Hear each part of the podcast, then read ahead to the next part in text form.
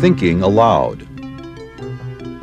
Conversations on the leading edge of knowledge and discovery with psychologist Jeffrey Mishlove.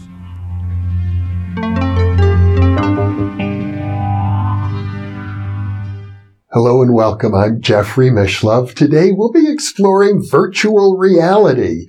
My guest is my good friend Jason Reza Jorjani, who is the author of Prometheus and Atlas, as well as World State of Emergency, Lovers of Sophia, Novel Folklore, and Iranian Leviathan. Welcome, Jason. Great, great to be with you again, Jeffrey, as always as always.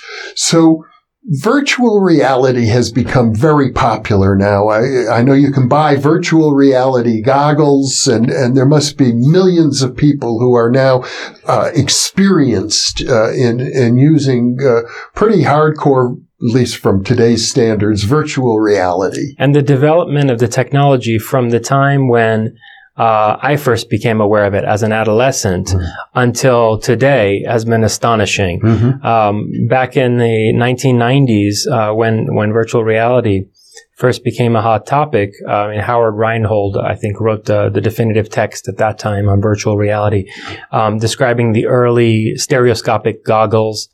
And the haptic gloves for tactile feedback and so forth. And these things were like this size. They, they would you know, really, uh, you know, uh, put stress on your neck. They, they were cumbersome and they had delays. Very cumbersome, uh, you know, erratic graphics mm-hmm. rendering.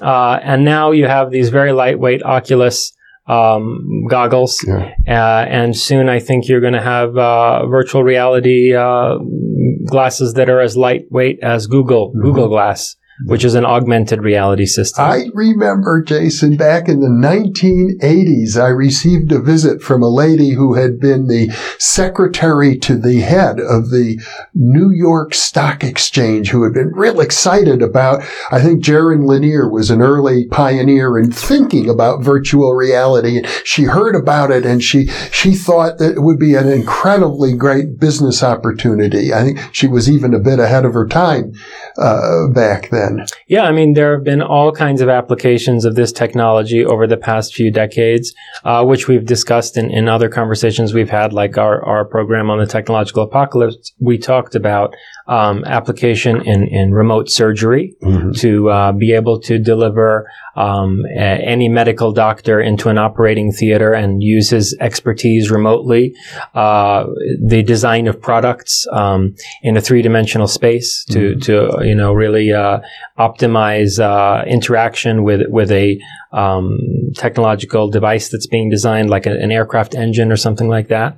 Um, hazardous waste disposal uh, to uh, go into the perspective of a robot remotely and um, operate in environments that are hazardous to human beings. There's a wide range of uses of virtual reality technology.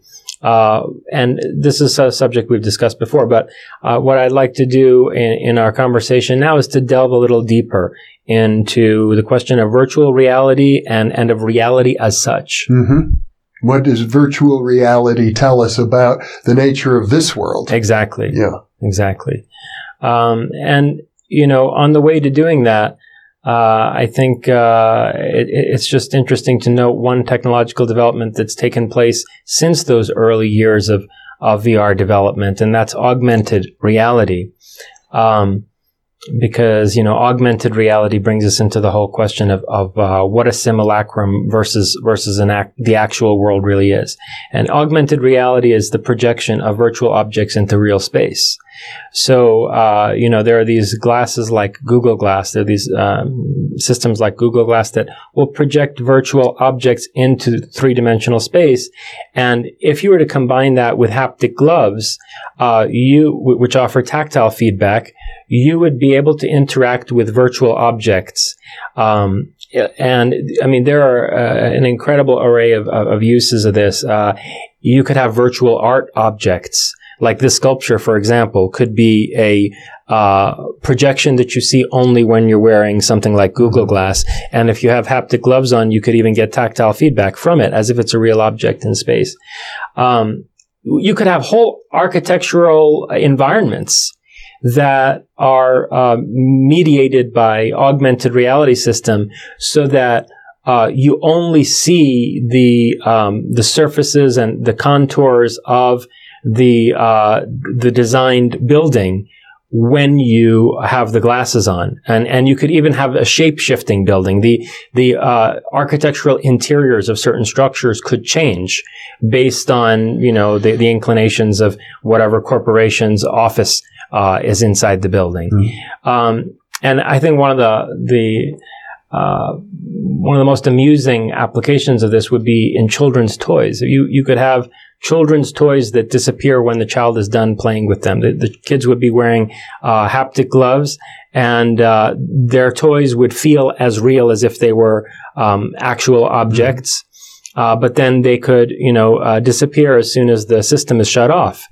Uh, a really creepy thing that could happen with that. One of the dangers of, of this kind of technology is you could have a hacker get into that system and, you know, bring a child's toy to life in a way that terrified the child and mm-hmm. was a cause of a traumatic experience. So we could have all these, uh, you know, um, uh, freakish, uh, uh ruptures of our sense of reality take place, the more pervasive this technology becomes. Then, in other words, it doesn't have to be a child's toy. Hackers could get into uh, all sorts of applications. Absolutely, yeah. Mm-hmm. yeah. One of the big applications today are, are these mass gaming environments. Yes, yes. Um, but before we come to the uh, the question of uh, massively uh, multiplayer online uh, games, role playing games, which I think are a key to understanding uh, you know, um, eh, a virtual world and and and exploring the question of of reality versus virtual reality, uh, I think it's it's worth um, looking at um, the you know the difference between a physical simulacrum and a simulacrum inside cyberspace. Mm-hmm. So, I mean, augmented reality is a projection of virtual objects into space, mm-hmm. into 3D, into, into, physical space. This space. Into this space. And, you know, we saw an example of this in popular culture in the holodeck of, of Star Trek The Next yes. Generation, where, you know, the, the uh, crew of the Enterprise are inside an actual physical space, a, a large room that um, is fitted with a system that projects uh, virtual objects and rearranges them spatially to create the illusion of depth and distance and so on. And, so. and, and some of those virtual objects can even perform physical functions in that space. A- exactly. Like the Holo Doctor. Exactly. So it, it's really like a combination of, of augmented reality with a kind of uh, nanotechnological 3D printing, 3D mm-hmm. printing at the level of molecular nanotechnology, like this concept of utility fog that that exists in the world of nanotechnology. Um, I think Eric Drexler uh, and and others have talked about this. That you would have a, like a, a mist of uh, um, molecular scale nanobots that could cohere into various objects. Mm. Uh, so this would be the transformation of our physical reality into a virtual reality through um, uh, objective simulacra. And uh, another uh, example of this would be Westworld. I mean, in its in its current incarnation as a television series based on the old uh, 70s film, which was in turn an adaptation of Michael Michael Crichton's novel.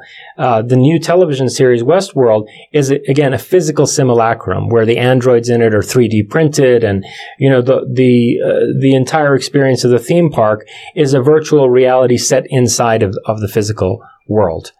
Uh, so you know I, that that's uh, important to keep in mind that virtual realities aren't only in cyberspace; mm-hmm. they can be uh, physical simulacra as well.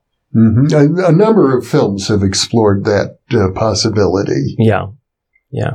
Mm-hmm. And the holodeck is, is, is really amazing. These characters on Star Trek come to, to take the holodeck for granted. And in, in some cases, they get lost in the holodeck. Well, you know, and this is, uh, I think the first time in popular culture, actually, that we saw the question of whether we're living in reality explored. And the Matrix trilogy came out in 1999.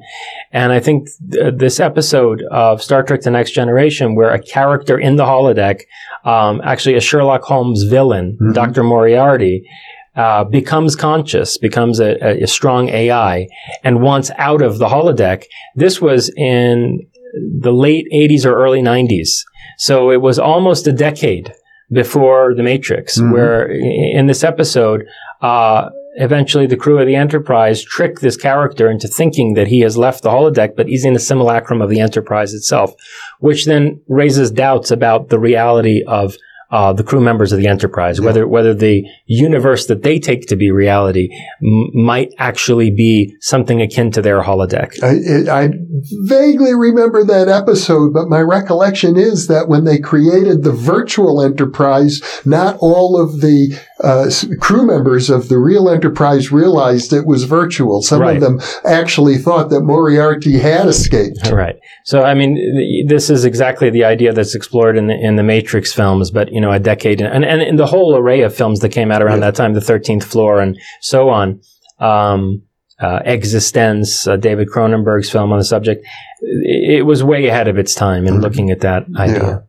Well, so we're looking at a profound question of is it possible that uh, what we consider our nuts and bolts reality here is actually uh, also a simulation? Yeah, I mean, I, I said that this episode of Star Trek was way ahead in popular culture, but that's not exactly accurate. It was it was way ahead in terms of film and, and television. Yeah. But I mean, the person who really uh, uh, explored this idea in a way that, that had widespread appeal um, was Philip K. Dick before anybody else did. Mm-hmm. I mean, the idea of virtual reality, uh, you know, crops up again and again in his stories, mm-hmm. and uh, he actually infamously claimed.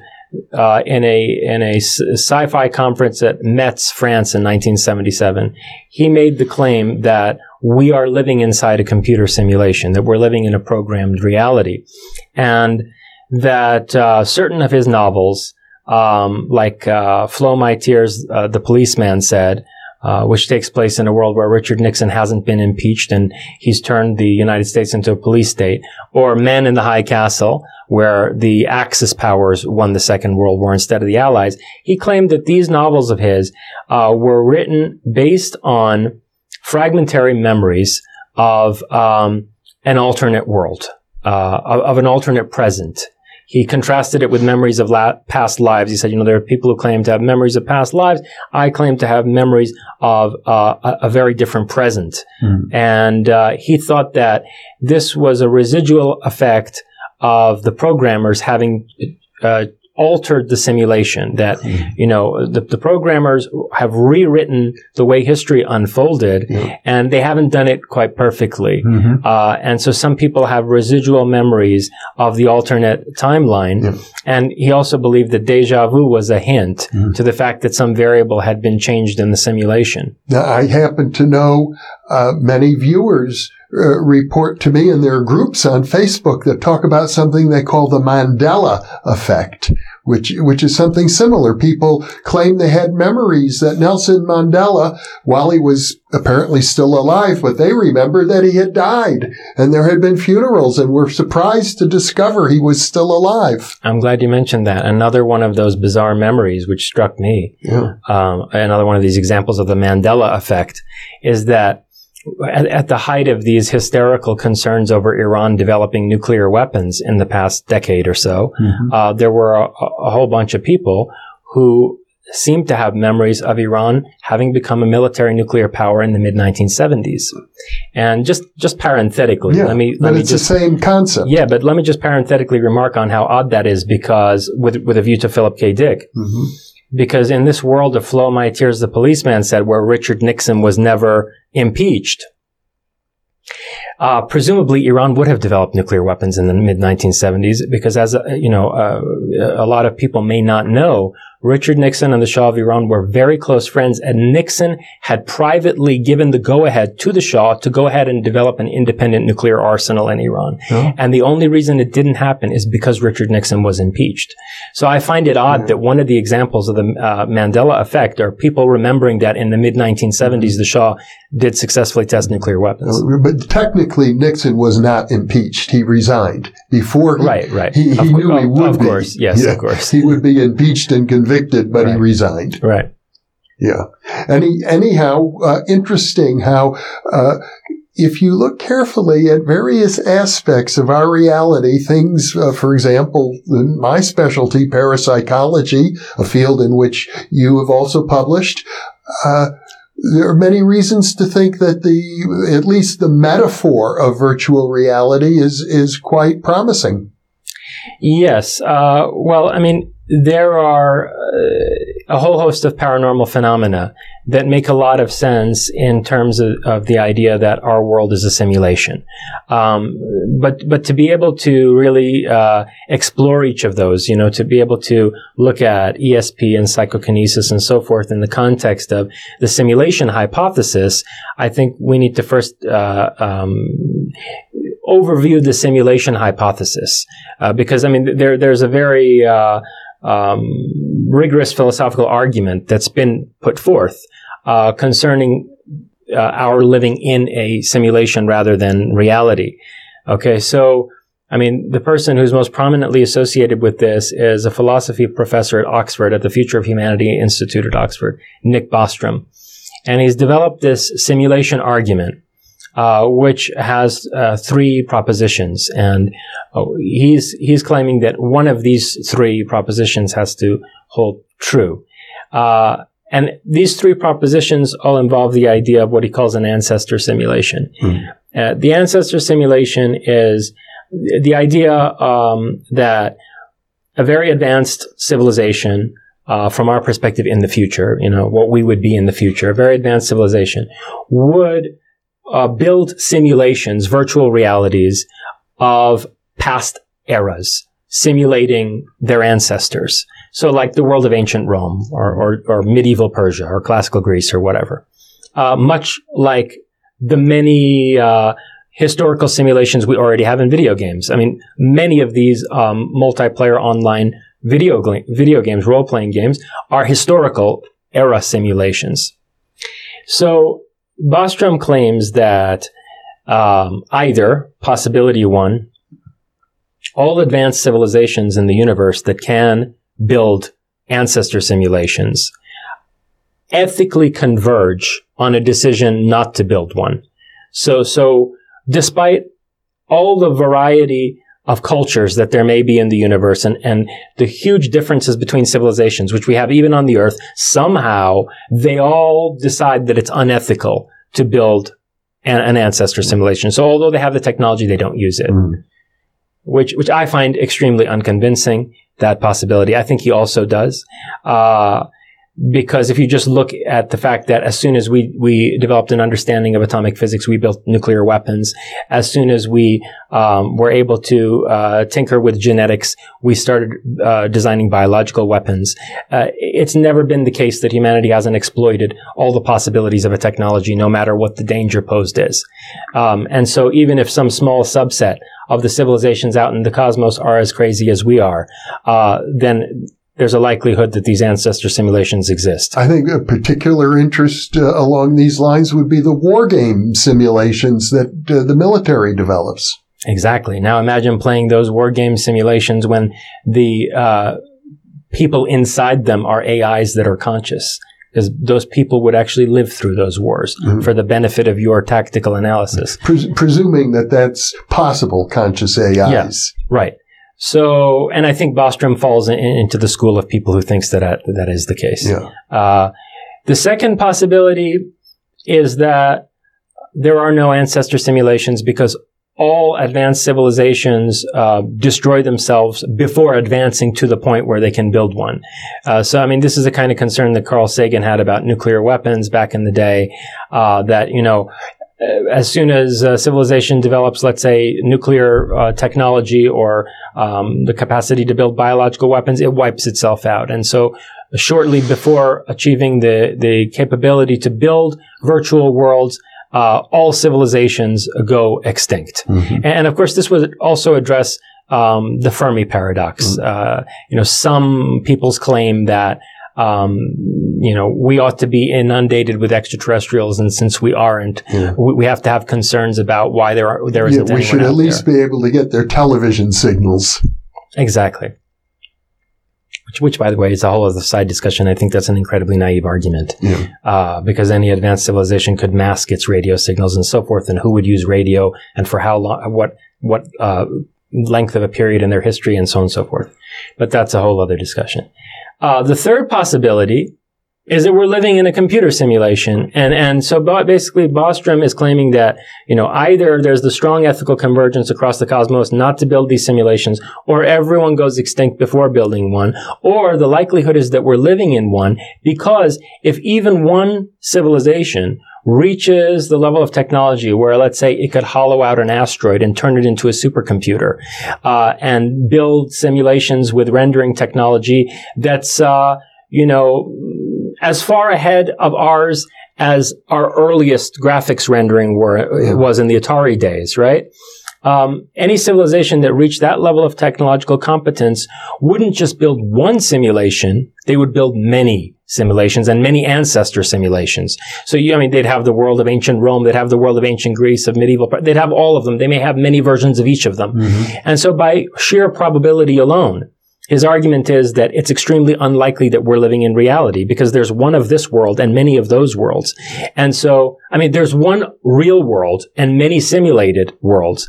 And so the likelihood that we just happen to be living in the real world and not in any one of the many simulated ones is extremely low. Yeah. It's a very low probability. And so, uh, it stands to reason that we're living in a computer simulation. And he calls that the simulation hypothesis Mhm. as compared to the simulation argument as a whole. Well, I, I just should say frankly, I, I, it raises all kinds of skeptical uh, thoughts in, in my mind. I'm very skeptical of that hypothesis, but I think it's incredibly stimulating and worthwhile exploring. Right. And, you know, when we do explore the simulation hypothesis, um, I, I think it becomes more compelling, certainly for people of our inclination, uh, when when you look at various parapsychological phenomena in the context of it.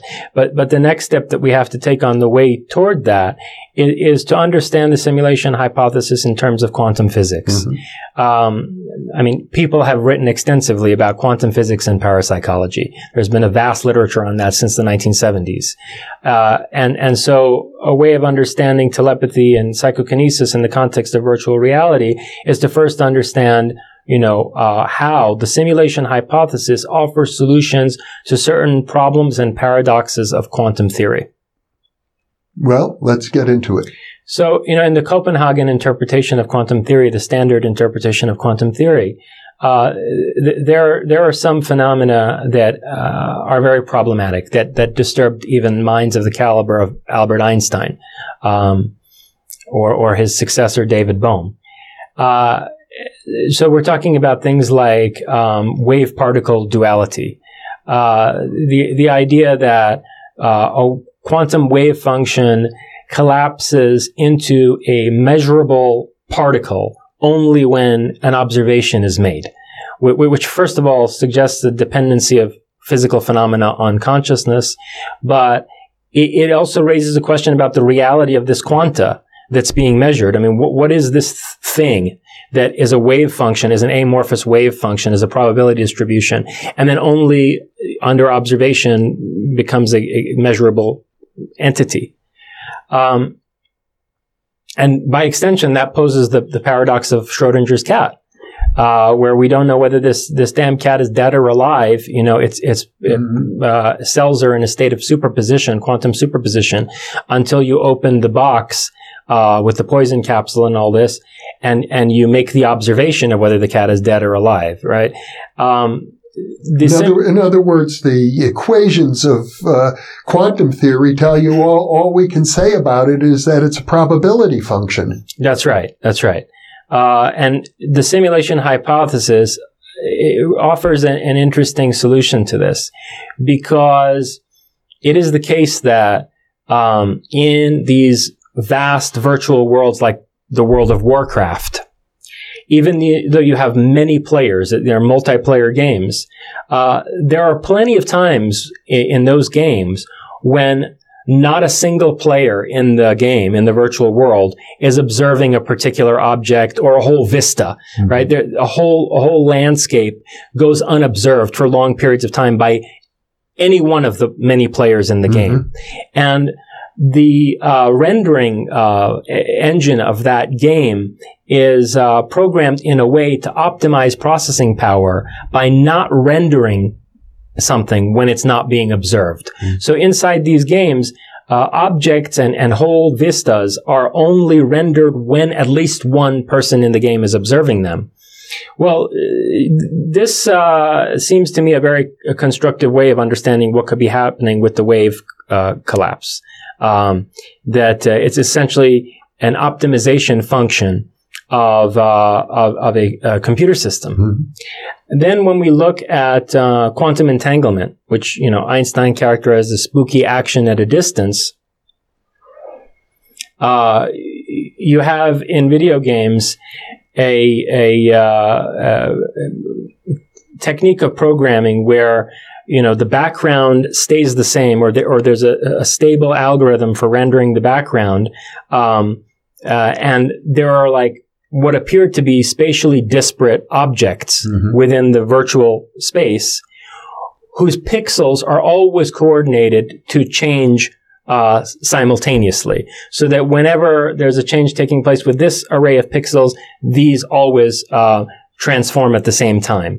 Um, and so what appear to be spatially disparate objects within the simulation, within the game, uh, are actually projections from a deeper level, from a substrate, namely the programming code, where they're really not distinct. Uh, and so, I mean, this could account for um, quantum entanglement. It could account for the the coordination of the changes in angles of polarization of uh, quantum particles that are spatially disparate, without uh, postulating that they are communicating information at a speed faster than the speed of light. This this has become a, a central problem in uh, quantum physics these days.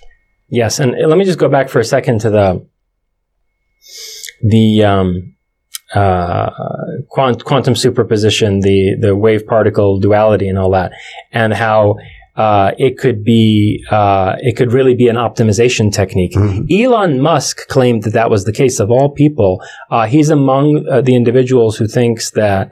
Um, that this is a, a compelling explanation for, for wave particle duality, that it's really uh, the, an optimization function uh, inside a computer system, inside a quantum computer, akin to the kind that we have um, that, that only render objects that are being observed inside video games, which which to me raises the question of why the guy is so invested in space exploration, right? I mean, uh, wh- why is he so hell bent on uh, colonizing Mars?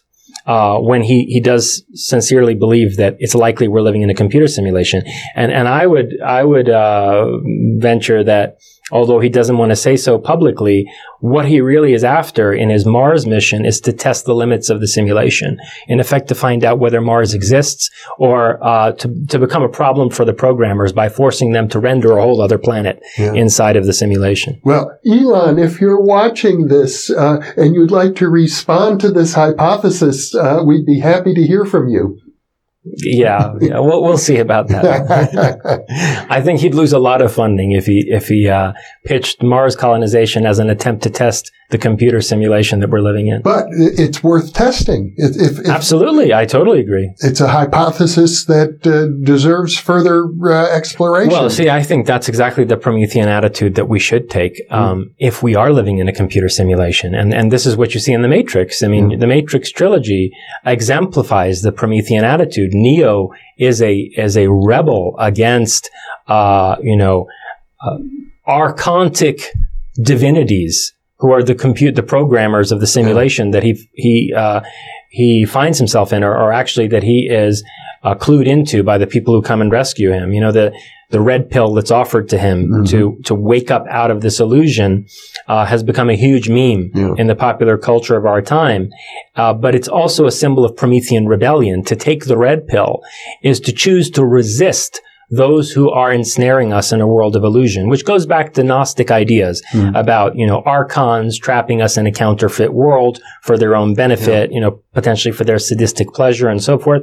Ideas that deeply influenced Philip K. Dick, who, who basically identified as a Gnostic. Yeah. Uh, and, you know, um, Dick's uh, masterwork is Valis. It's Mhm. this 1981, I believe, uh, sci-fi novel Valis, which has a, a deeply Gnostic mythic structure to it, where he claims that there's this vast, active, living intelligence system, wh- which is a, a messianic computer that is attempting to rewrite human history in order to liberate us from uh, narratives that have been programmed by the archons. That we, we live in a kind of computer program, as he as he confessed in in uh, that sci-fi conference in 1977 in, in France. We live in a computer program that's predominantly controlled by these archontic beings. But then there's this Valis, which is like the Gnostic Sophia. It's a Gnostic Christ in a way that is entering our world, enter, hacking the program to rewrite it uh, in a way where you know a lot of these traumatic events in history play out differently. So the, the Allies win the war instead of the Axis, even though. As, as he uh, depicts in Man in the High Castle, there was a version of our world where the Axis won. And the Adjustment Bureau, which is based on Dick's story adjustment team, is all about this, about how, you know, these archontic agents of an adjustment bureau uh, are constantly rewriting timelines and messing with people's lives, destroying relationships, you know, uh, rebuilding relationships, um, in order to, to suit the master plan of, of some chairman. Uh, and, uh, Valis is, is a more positive view of a, a kind of Gnostic, uh, savior, counterforce to hack this matrix and offer us the potential to resist these archontic uh, programmers. Let me just interject something parenthetically, uh, Jason, because I, speaking of yourself for a moment, uh, you've been accused of being all kinds of uh, uh, unsavory uh, pol- political characters, from being a neo-Nazi to a Nazi to a genocidal maniac. You know, I might add, I've also been accused of being a, a Zionist and an agent of the Mossad. Yeah. So, the, you know, this is in the Persian language press. The English language readers who think I'm a Nazi apparently aren't familiar with the accusations of, against me in the Persian language media that I'm a Zionist and an agent of the Mossad. Or a dupe of the Islamic Republic. That's that too. How I can be, you know, a right wing Zoroastrian fascist and also an agent of an Islamic theocracy uh, remains a question. Well, I, I, I bring this up because you, we've talked about the Promethean attitude, and I, if I, it, I don't think you're easily characterizable eh, by one word. But if I had to choose a word, it would be Promethean. That's absolutely right. I, I would affirm that without Okay. it. And we're going to come back to this more in a subsequent interview because I, I hear from viewers all the time who project onto you in, in different ways. And of course, you've been defamed and uh, that makes it all the more complicated. Anybody who watches uh, the many interviews we've done together would know that uh, that was a real defamation. But uh, in, in any case, let's move on. I just wanted to bring that up parenthetically. Yeah, well, it's relevant to the idea of seeing through illusion, hmm uh, and to the to the fact that there are vested interests um, that want to uh, control perception and uh, create a certain reality structure, a certain structure they define as reality, uh, and, and that can be um, really suffocating. It, it can become a prison of the kind that uh, Philip K. Dick believed that we were living in. hmm Well, I, and I know you get a lot of inspiration from Philip K. Dick. You know, I, I I resonate with him in Mhm. certain ways. Uh, Mhm. I do resonate with him in certain ways. Um, yeah. And, and I might also mention parenthetically that uh, uh, one of your professors, Jeffrey Kripal, who, who's been a guest on this program, also uh, writes in, in a similar fashion about Philip K. Dick as a Gnostic. That's true. He, he has written about. He hasn't explored as much uh, the connection between uh, Philip K. Dick and the idea of the simulation hypothesis and virtual reality and simulacra in general. But he he's among the people who pointed out that Dick is definitely a contemporary Gnostic. hmm Yeah. So we were talking about quantum physics, actually. Right, right. So, see, here's the thing. When uh, you know, I, I wanted to lay out the uh, the um, the ways in which the simulation hypothesis offers solutions to paradoxes of quantum theory before we come to the question of parapsychology and the simulation hypothesis, mm-hmm. uh, because once you um, once you think about uh, this reality as a quantum computer, uh, where um, information is being exchanged in a way that's comparable to how signals are are transmitted inside a massively multiplayer online role playing game, uh, like World of Warcraft. Mm-hmm. Once you start thinking in that framework, telepathy, for example, makes a lot more sense because if it's the case that we are not sitting in the same physical room together right now, but that all of our apparent sensory communication is actually uh, information that's connecting us through a central processing system. That the signal exchange between you and I uh, is taking place non-locally through a central information processing system, then it's also possible for other kinds of information to be exchanged in ways that defy our conception of uh, space and time. Yeah. Uh, like in, in games like World of Warcraft, uh, in addition to the to the direct interaction between the players inside the cyberspace, there are also ways to send messages to a, a, particular individual without others in the environment becoming aware of it. They call it out of band communication. Mm-hmm. Uh, so, uh, to me, this is this is uh, you know potentially uh, what telepathy is in the context of the simulation hypothesis. And then when we come to you know psychokinesis and teleportation uh, phenomena that are, are, are reported in the history of psychical research, but that we also see in video games all the time. Um, we we can understand them not as any violation of really existing natural laws, but as exceptions to the uh, the algorithms in what's called the physics engine of a simulation. Mm-hmm. Every video game has what the, what programmers call a physics engine. In other words, a certain coding sequence that uh, determines how objects generally behave. Uh, in other words, simulates the effects of gravity mm-hmm. on simulated objects. But this coding sequence is only meant to determine how objects generally behave.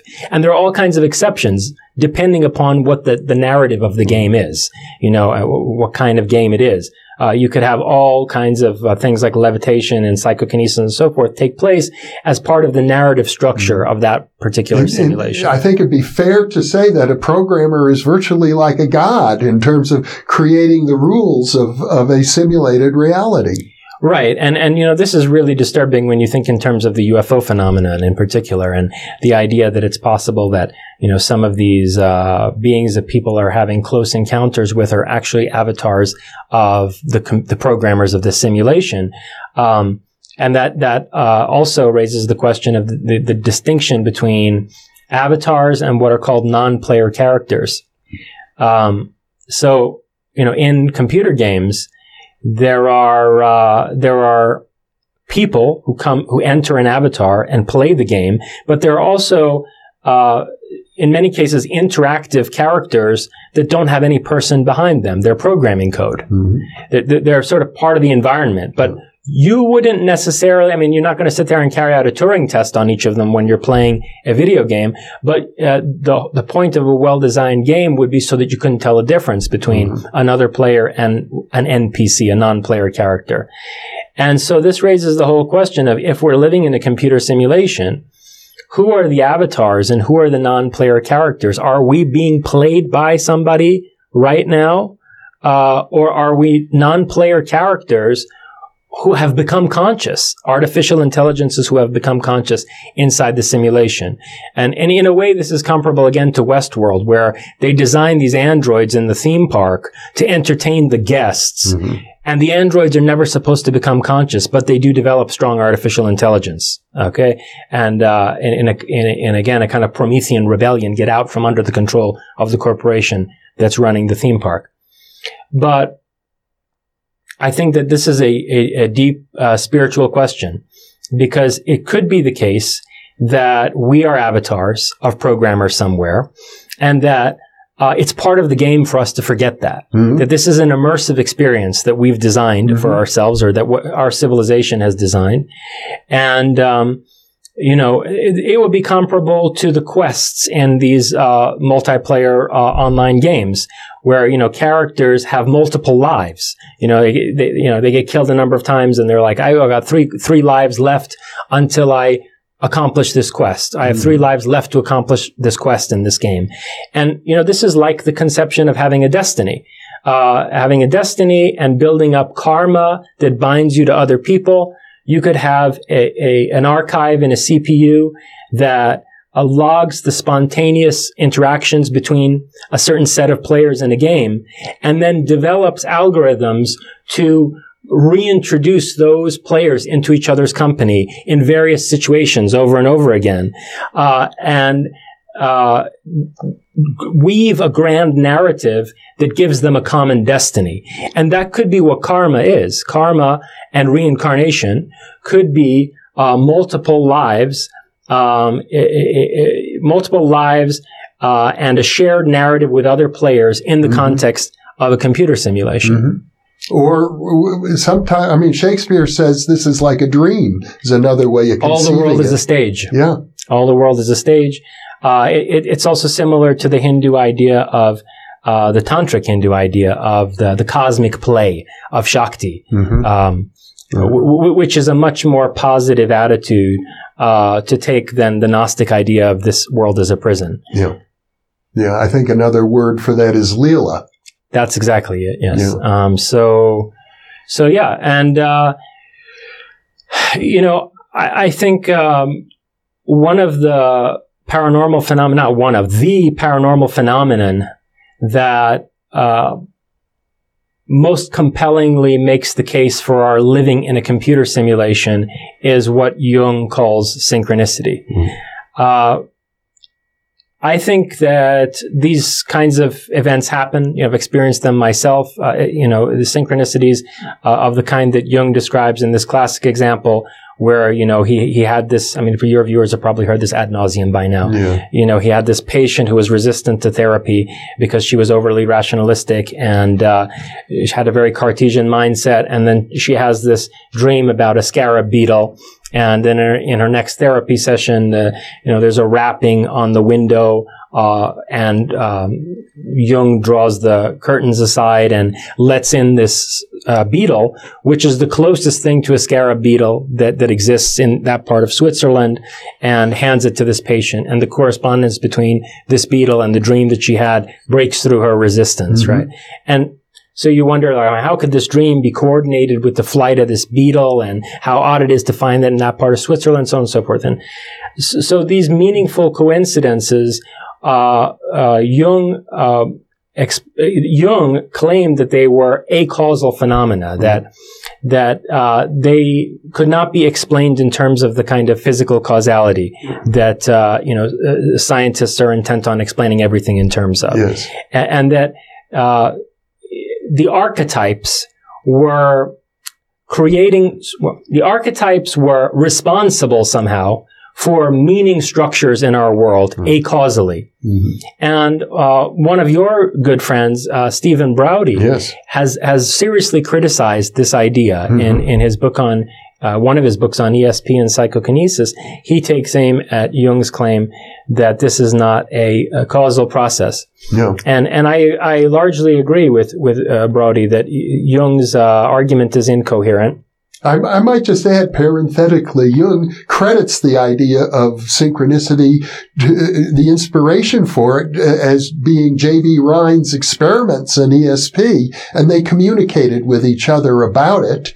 Uh, however, J.B. Rhine never accepted the acausal portion of Jung's synchronicity explanation either. Well, you, okay, so Jung actually wanted to reduce all parapsychological phenomena to examples of, of synchronicity and uh, the, and the effect of archetypes. And, and many parapsychologists think that's compelling. Whereas what Braude does, and I, I mean, Braude's uh, critique of Jung is very complex, Yeah. and I don't want to uh, oversimplify it. Mhm. Okay, but one thing that he does do is he f- kind of flips it on its head and uh, argues that actually for phenomena that are, that are synchronistic to take place, you would have to explain them in terms of an incredibly complex nexus of causality involving ESP and psychokinesis. Mm. And uh, so, so, it doesn't make any sense to say that these are not causal. Even if the archetypes are what are causing them, the archetypes are still uh, affecting um, physical processes in our world through ESP and psychokinesis to align events yeah. in a way that these meaning structures are created. But then, you know, Braude goes on to, to, to, uh, to uh, insightfully, uh, you know, critique Jung uh, on the grounds that, I mean, Jung himself admitted that, you know, archetypes are, uh, are specific to human evolution. Uh, that that like for example, I mean, if we were hermaphroditic species, we would not have an archetype of the great mother, mm. right? And so so why would these archetypes have the causal power that they do if they're specific to human evolution. In other, he's got, he has a long argument yeah. about it. But one one thing that he doesn't uh, really delve into there, which I uh, want to point out, is that Jung's claim that, um, uh, and I'm coming back to the simulation argument, but mm. Jung's claim that synchronicities are, are acausal phenomena works with a very limited modern conception of causality as only efficient causality. Whereas Aristotle had a fourfold concept of causality where you have uh, final causes and uh, you know you have formal causes in addition to efficient causality mm-hmm. you have matter um, that's shaped by uh, some efficient cause and it's shaped into a certain form and there's a formal cause that determines that meaning structure and it's shaped with a view to a certain end mm-hmm. or principle, a final cause. And so it, Jung's archetypes would be a final because mm-hmm. But in order to affect our physical world, they would also have to uh, um, work in the context of a a whole nexus of, of causality that includes efficient and formal causes. And let's suppose, you know, uh, that, that you wanted to argue that that takes place through some elaborate uh, coordination of ESP and psychokinesis between a large number of people. Okay, it, it still uh, is at a loss to explain. For example, uh, astrological influences.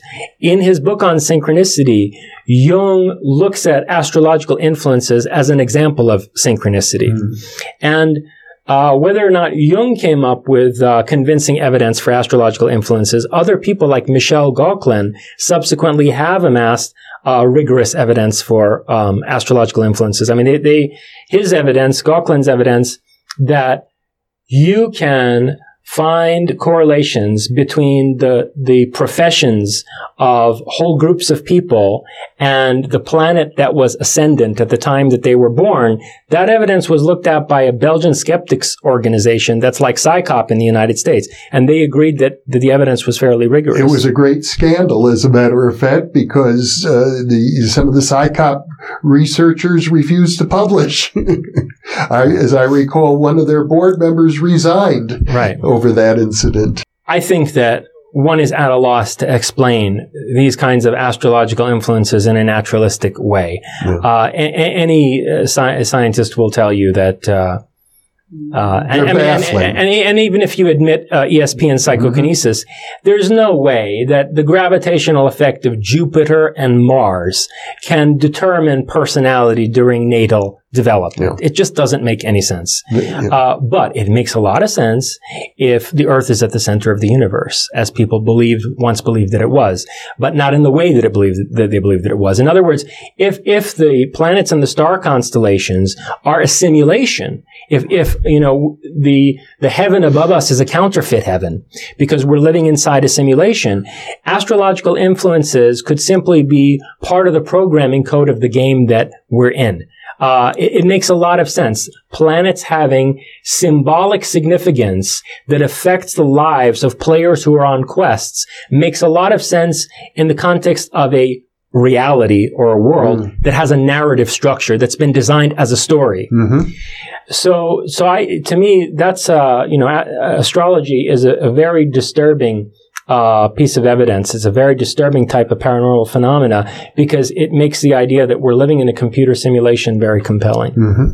the uh, perfect explanation, uh, just about. But I think it's also useful to explore the notion that we may not be in um, a computer simulation that's exactly parallel to to these computer games with programmers. It might be that reality itself just uh, is like a computer simulation. Uh, or, or, that there's no reality at all. Mm-hmm. That uh, it's not the case that the programmers of our civil of our simulation of our all of our civilizations and and of our simulation as a whole, it, it's not the case that they're living in reality and we're living in a counterfeit world we may be living in a world that's nested within theirs, mm-hmm. but they may also be living inside of a, a, nested hierarchy of worlds within worlds that are like dreams within dreams. So, you know, there, there's this great film, Inception. I love it. Uh, yeah. I mean, I, I actually think that's the best film about virtual reality, but it's a very unconventional view of virtual mm-hmm. reality, which is based on real research that's been done. In particular, two different kinds of research. Research on lucid dreaming and research on dream telepathy.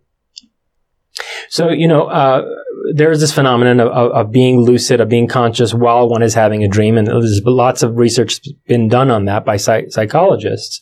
And uh, there's also been research done on uh, telepathy in the dream state and enhanced uh, extrasensory perception in general in the dream mm-hmm. state. Uh, Montague Ullman, I believe, is, is one of the parapsychologists responsible and for that. Stanley Krippner. And Stanley Krippner, of course.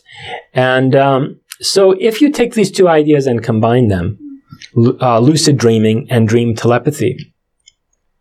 It may be possible to develop a, a, direct neural interface in the future, like the, the, computers that plug into the cerebral cortex in the matrix. Yes. A, a ner- direct neural interface in the future that hacks the brain's natural capacity for generating dreams, and, and in fact, lucid dreams.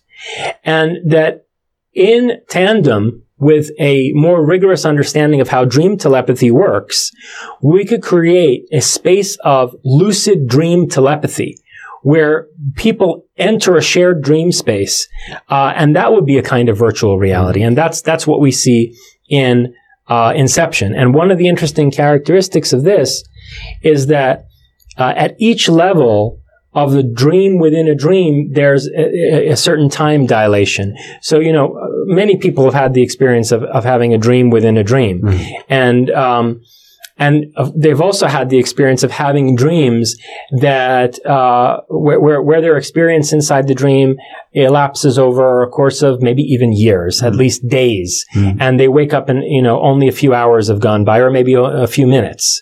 Uh, so if you imagine, you know, a dream within a dream within a dream where, you know, every level, um, it, has a, a more dilated time span that, you know, uh, the dream within the dream takes years. And then the, the uh, layer that's more superficial to that uh, it, you, you, know, you wake up from that dream that takes years and you don't know that you're still in a dream and this goes on for a few days mm. and then you wake up from that and you realize that uh, all in all, you've been dreaming for a few minutes, mm. right? And this is the kind of layered time dilation that we see in Inception.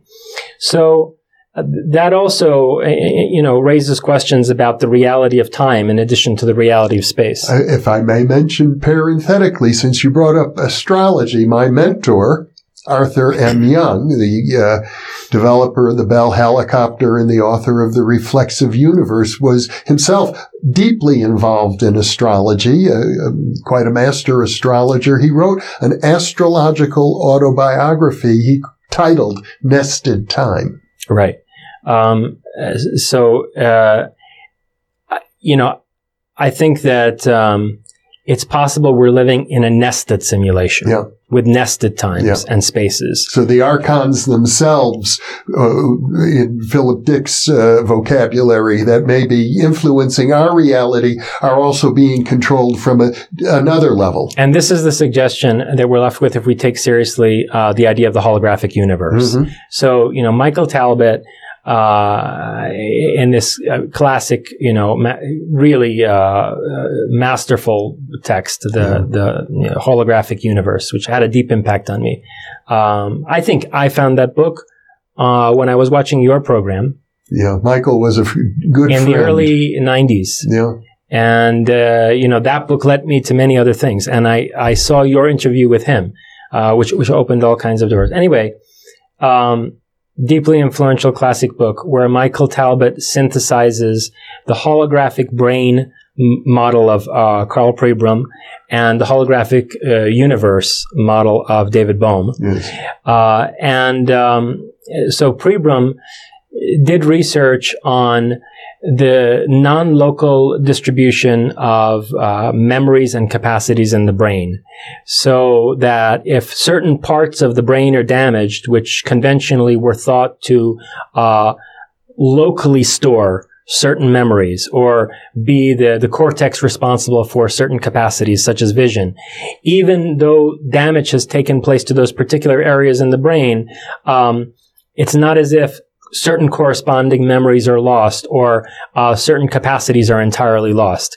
These capacities seem to be non-locally distributed throughout the entire brain. Like, for example, there were experiments done on lizards where uh, these poor lizards had their brains turned upside down and, uh, you know, had whole pieces of their brains removed.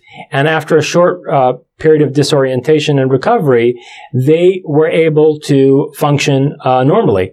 Uh, or, or, for example, I think in one case they removed the majority of the visual cortex of a cat, and it didn't seem to have uh, it, it, its perception and uh, manipulation of the environment uh, impaired. Um, rats uh, that had large portions of their brains removed remembered the maze that they were put in to navigate. So the the uh, you know rats that had been taught to navigate a maze and had their brains severely mutilated in these experiments uh, were badly crippled. They were hobbling through this maze afterwards, but they did remember the way out of the maze that they had been taught. So so Pribram came to the conclusion that uh, much like a hologram where the interference patterns encode the hologram, encode the information for the image throughout the entire holographic film. Uh, the the brain also has information and capacities encoded throughout the whole of it. So you know, with a hologram. With a true hologram that requires laser light to project the image out of it, you can cut this hologram into many different pieces, and each piece will still be able to project the entire hologram, albeit as a reduced fidelity, when it's subjected to laser light. And you see uh, similar examples in humans who have suffered from brain damage, uh, accidents of various kinds. Uh, I think there was a man who had a railroad spike that went right through his skull and, and yet was able to function relatively normally. Right. And Bohm sees the utility of this hologram metaphor uh, in the context of, well, it's more than a metaphor, um, in the context of quantum physics. Uh, so that uh, to Bohm's, I mean, Bohm was, was in the Einsteinian school. David Bohm. And, and David Bohm was in the Einsteinian school, and, and like Bohm, he thought that this idea of quantum entanglement was absurd. like Einstein. yeah, that the spooky action at a distance was irrational, Mhm. and there must be some other explanation. And his suggestion was that what appeared to be uh, distinct entities, uh, you know, separate quantum particles, um, whose angles of polarization remain coordinated over long distance, distances so long that, uh, you know, it, it would require information exchange at a faster than the speed Right. of light. Instantaneous. Right. What's actually happening is that these apparent particles are projections from a substrate, from a deeper level of reality than even the quantum level, that there's a sub-quantum level of, uh, uh, of the world That he Uh, called that the implicate order. that he called the implicate order, meaning the enfolded order. Uh, enfolded the way that the interference patterns on a hologram enfold the image. Uh, and uh, th- these interference patterns to the naked eye appear chaotic. But actually, they're an extremely high degree of order, which is only unpacked or unfolded into the explicate order of the holographic image when it's subjected to laser light. And in this analogy, the laser light is like the role of the observer uh, in in actualizing quantum phenomena, in collapsing the wave function. So, um, uh, if you take seriously the idea of the the you know holographic brain inside a holographic universe, Talbot's synthesis of, of Pribram and Bohm, then it's not as if uh, the programmers of our putative simulation are themselves living in reality. We could be living in uh, a, a, nested hierarchy of uh, holographic universes. Yeah. Uh, and and that you know uh, forces us to contemplate the very concept of reality itself. Well, since you brought up uh, my friend Michael Talbot, I, I, remember visiting him in New York City and at his hospital bed. He, he was dying. He died of leukemia, and strangely, he had written a novel a, a, vampire novel in, in which he, in his novel, he hypothesized that vampirism itself is a rare form of leukemia. Hmm. And then a few years later, he contracted a rare form of leukemia and, and himself and died as if his whole life was an expression of this possibility of, of nested levels of meaning in time. And if I recall correctly, he also confessed at a certain point that he had had uh, what most people would call alien abduction experiences, close encounters. Mm-hmm. Um, and so for someone who became convinced that we're living in a holographic universe to uh, to consider close encounters that he's had again raises the question of what these aliens are, whether they're really extraterrestrials or whether we're interacting with avatars of programmers of the simulation. Uh, whatever the case may be, uh, my position is that we ought to adopt the attitude of Neo in the Matrix and um, attempt to determine our own destiny, okay, and not accept whatever these people have programmed for us. I mean, because there, there are all kinds of motivations for designing a simulation, right? Mm-hmm. I mean, the programmers could be scientists who are trying to come up with a scientific history to, for the first time, make history a science by exploring all kinds of alternate histories. Mm-hmm. In order to come up with laws of history, like you have laws of physics or laws of biology, you need to be able to m- modify variables in history and see how things play themselves out. So, I mean, should they could be scientists who are aiming at a, a science of history, uh, or they could be, um, you know, sadistic, uh, uh, Roman gladiator uh, spectators or uh, people who want to part- participate in a gladiatorial arena or circus where they can indulge all kinds of base desires and dark impulses that they're not at liberty to explore in the real world. This is also something that comes up in Westworld, uh, in the Westworld television series. Uh, and, and if those are the kinds of motivations that are, if we're in a cross between a mad science experiment and, you know, a Roman arena, um, for the benefit of, of, uh, uh, somebody else, that's something we should resist. And there is the possibility, uh, that, um, this simulation could also be a way that a dead-ended civilization is trying to revitalize its creative spirit. That some advanced civilization uh, has reached a an intellectual and artistic dead end. Uh, like for example, imagine if uh, you know the fascists had won the Second World War instead of the Allies. If if we were living in a in a world governed by let's say two forms of totalitarianism, Nazism on the one hand and Stalinism on the other hand, at a certain point in the future, you know, the creative uh, imagination of, of such a society would dramatically narrow. Uh, and so it's possible that the programmers of our of our simulation are people who are living in a world where new ideas are are are, are no longer uh, no longer occur to them, and there there's a a dearth of genius in their world, and so they've created us so that by uh, exploring alternate histories, uh, you know, playing out uh, ways that that events could have unfolded other than the way they did in their own world, they might uh, develop societies with a greater creative potential than their own, and then harvest the, the genius of our society, or mm-hmm. allow us to be a source of inspiration to them, w- w- which is a way in which uh, you know we are more powerful potentially than the gods, where we ourselves could become saviors of the gods who created us. Or, or, we are evolving together with them. Exactly. Where, where we are evolving together with them, which brings up the, you know, the whole idea of the Hegelian uh, slave and master dialectic in Hegel's Phenomenology of Spirit. He talks about how you know, the masters are ultimately, the masters in feudal societies are ultimately as dependent on their slaves as the slaves are on them. And they, they have to evolve together. And the, the evolution of consciousness in human society ultimately will dismantle this kind of a feudal structure as these different classes experience an, an evolution of consciousness mm-hmm. together. So, you know, I think that uh, that's the attitude that we should ultimately take toward uh, the computer simulation and, and the programmers of that, that simulation um, in the event that we're living in a virtual reality. Um, we, we should assume that kind of Promethean attitude mm-hmm. towards it like Professor Moriarty in uh, Star Trek, we should try and break out of the simulation. Yeah, and so you know it's a good idea to support the the Elon Musk venture to Mars, even if what it's doing is uh, making a lot of trouble for the programmers and testing the limits of the simulation. Yeah. Well, Jason Reza Jorjani, once again, a brilliant intellectual excursion. Much, much, much food for thought. Thank you, Jeffrey. It's really been a pleasure. Thank you for being with me. And, and I'm so delighted you're going to be here for several more days. And uh, we've got more uh, equally fascinating interviews planned. Looking forward to them.